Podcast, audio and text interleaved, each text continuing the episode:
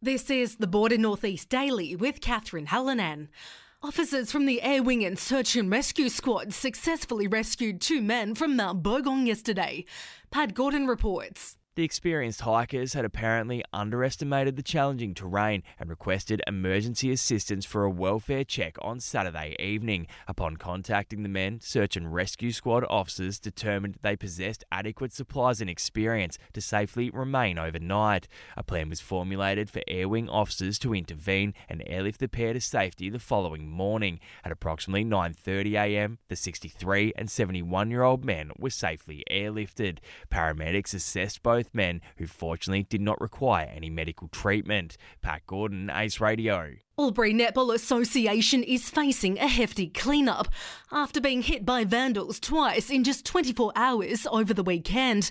The club was first targeted just three weeks ago, with the committee rushing to implement CCTV on site after the latest incidents.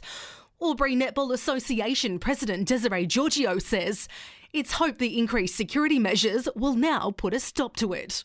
After the first break in a few weeks ago, we had made a decision as a committee that we would go forth and look at putting in security cameras, which we had discussed over the past couple of years. Sadly, having two more instances over the weekend, there was quite a rush on that to occur. So on Sunday, we have actually installed CCTV cameras throughout the club internally and externally.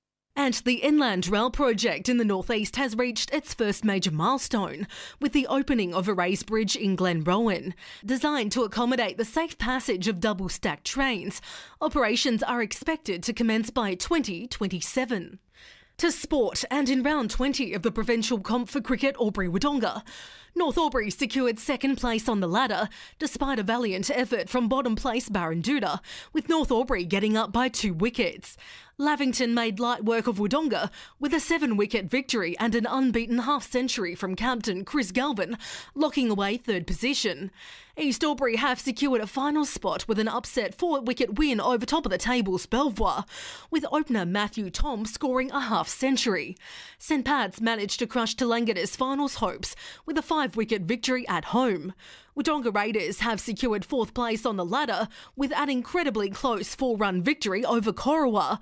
And Albury flexed their muscle in their final hit out for the season with an eight wicket victory over New City. And that's the latest news and sport.